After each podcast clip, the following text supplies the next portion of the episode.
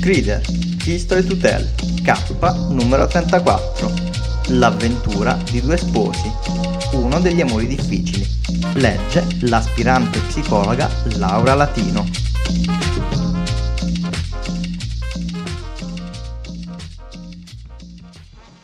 L'operaio Arturo Massolari faceva il turno della notte, quello che finisce alle sei.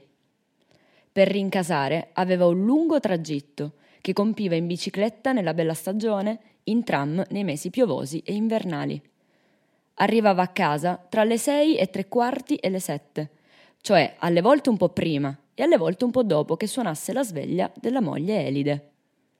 Spesso i due rumori, il suono della sveglia e il passo di lui che entrava si sovrapponevano nella mente di Elide, raggiungendole in fondo al sonno, il sonno compatto della mattina presto, che lei cercava di spremere ancora per qualche secondo, col viso affondato nel guanciale. Poi si tirava su dal letto di strappo e già infilava le braccia alla cieca nella vestaglia, coi capelli sugli occhi. Gli appariva così in cucina dove Arturo stava tirando fuori i recipienti vuoti della borsa che si portava con sé al lavoro, il portavivande, il termos e li posava sull'acquaio. Aveva già acceso il fornello e aveva messo su il caffè. Appena lui la guardava, a Elide veniva da passarsi una mano sui capelli, da spalancare a forza gli occhi, come se ogni volta si vergognasse un po' di questa prima immagine che il marito aveva di lei entrando in casa sempre così in disordine, con la faccia mezza addormentata. Quando due hanno dormito insieme è un'altra cosa. Ci si ritrova al mattino a riaffiorare entrambi dallo stesso sonno e si è pari. Alle volte, invece, era lui che entrava in camera a destarla con la tazzina del caffè, un minuto prima che la sveglia suonasse. Allora tutto era più naturale la smorfia per uscire dal sonno prendeva una specie di dolcezza pigra. Le braccia che s'alzavano per stirarsi, nude, finivano per cingere il collo di lui. Si abbracciavano. Arturo aveva indosso il giaccone impermeabile. A sentirselo vicino, lei capiva il tempo che faceva. Se pioveva o faceva nebbia o c'era neve, a seconda di com'era umido e freddo. Ma gli diceva lo stesso: Che tempo fa? e lui attaccava il suo solito brontolamento mezzo ironico, passando in rassegna gli inconvenienti che gli erano occorsi, cominciando dalla fine. Il percorso in bici, il tempo trovato uscendo di fabbrica, diverso da quello di quando c'era entrato la sera prima, e le grane sul lavoro, le voci che correvano nel reparto, e così via. A quell'ora la casa era sempre poco scaldata, ma Elide s'era tutta spogliata, un po' rabbrividendo, e si lavava nello stanzino del bagno.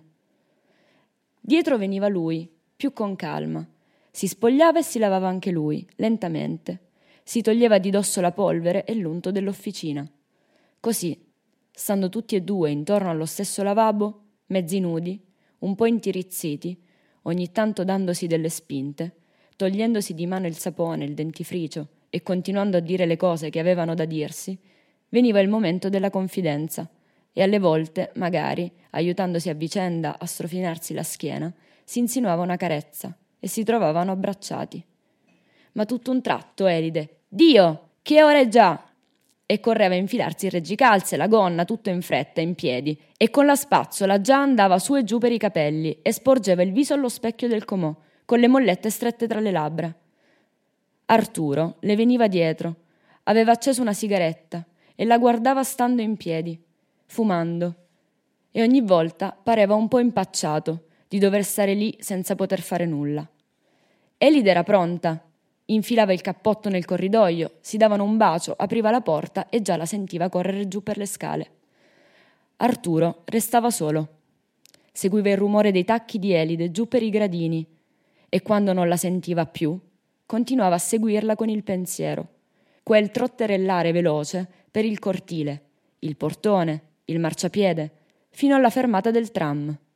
Il tram lo sentiva bene, invece.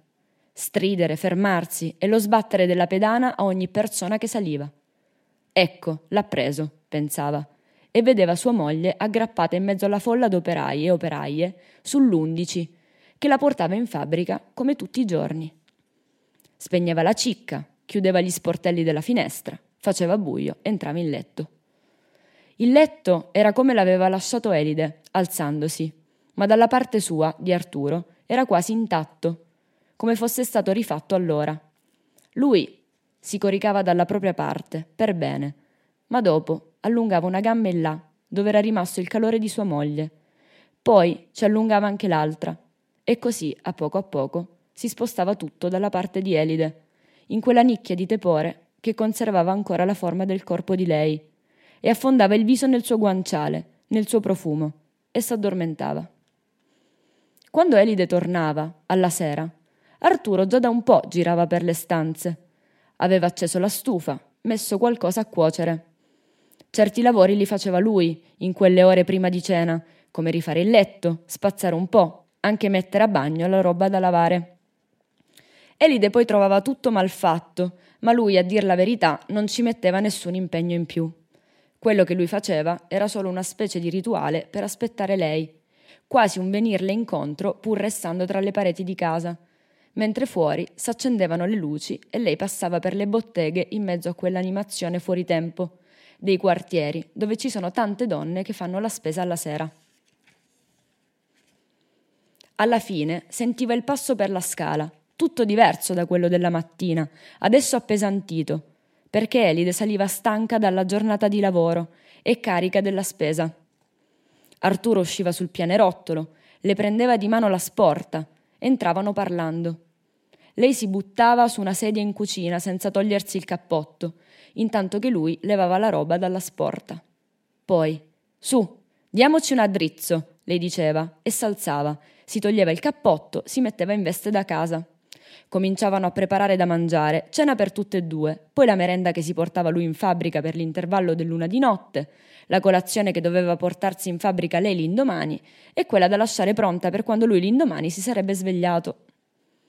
Lei un po' sfaccendava, un po' si sedeva sulla seggiola di paglia e diceva a lui cosa doveva fare. Lui invece era l'ora in cui era riposato, si dava attorno, anzi voleva far tutto lui, ma sempre un po' distratto, con la testa già ad altro. In quei momenti lì, alle volte arrivavano sul punto di urtarsi, di dirsi qualche parola brutta, perché lei lo avrebbe voluto più attento a quello che faceva, che ci mettesse più impegno, oppure che fosse più attaccato a lei, le stesse più vicino, le desse più consolazione. Invece lui, dopo il primo entusiasmo perché lei era tornata, stava già con la testa fuori di casa, fissato nel pensiero di far presto perché doveva andare.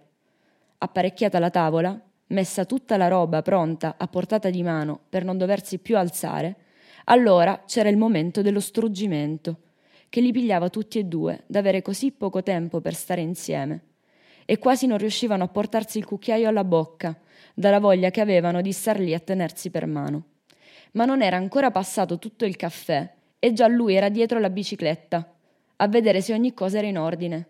S'abbracciavano. Arturo sembrava che solo allora capisse com'era morbida e tiepida sua moglie. Ma si caricava sulla spalla la canna della bici e scendeva attento le scale. Elide lavava i piatti, riguardava la casa da cima a fondo, le cose che aveva fatto il marito, scuotendo il capo. Ora lui correva per le strade buie, fra i radi fanali. Forse era già dopo il gasometro. Elide andava a letto, spegneva la luce. Dalla propria parte, coricata, strisciava un piede verso il posto di suo marito, per cercare il calore di lui. Ma ogni volta s'accorgeva che dove dormiva lei era più caldo, segno che anche Arturo aveva dormito lì, e ne provava una grande tenerezza.